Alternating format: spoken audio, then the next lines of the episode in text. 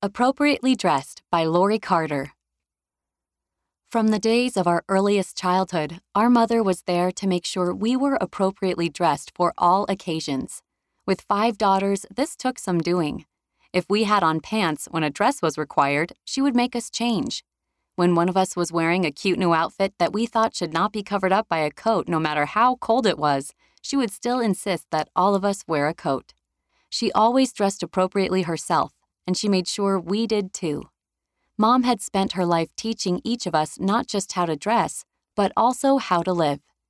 She shared her insights about the joy of the gospel and her testimony of the importance of the temple. She made it clear that she hoped we would each come to understand the effect of temple ordinances on our eternal happiness. Then came the day when we had to gather to dress Mom for burial. She had left this world for the next, after teaching us all she had been given time to teach us. This was our opportunity to show our devotion to her, our gratitude for the principles she instilled into our hearts. This time, it was our job to make sure she was appropriately dressed. When we came into the room where Mom was to be dressed for burial, her lifeless body looked empty. The warmth of her spirit was gone, replaced by the coldness of death.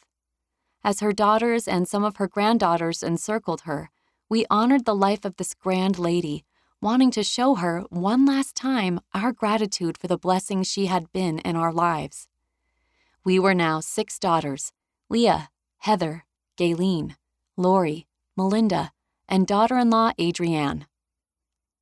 The six of us formed a tight circle around Mom. Then our own daughters created a second ring around us.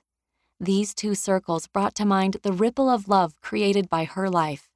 Because of her influence and the righteous choices of her descendants, the blessings of temple covenants would ripple throughout generations, ever expanding the blessings of priesthood covenants. Her daughters would prepare her for burial. We carefully covered her cold body with the warmth of the robes of the temple.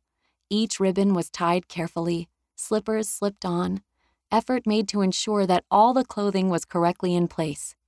The last thing to do was to tie a final bow.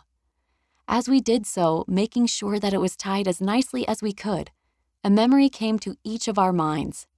She had tied that bow for each of us the first time we had entered the temple. As we tied hers for the last time, we were now symbolically giving back to her with eternal gratitude the gift of temple blessings. As we looked at her, we were each filled with a feeling of warmth. No longer did the cold chill of death surround her. She looked beautiful. It was easy to imagine her in heaven, encircled there by those she loved, eager to return to her heavenly Father. As I left the room, it occurred to me that I had now lived through the time of life when I could care for my mother. She had endured to the end. She had aged faithfully and blessed her posterity through her example. I hoped and prayed that I could do the same, and that one day I could leave a similar legacy for my daughters and granddaughters. The author lives in California, USA. Read by Amanda Saria.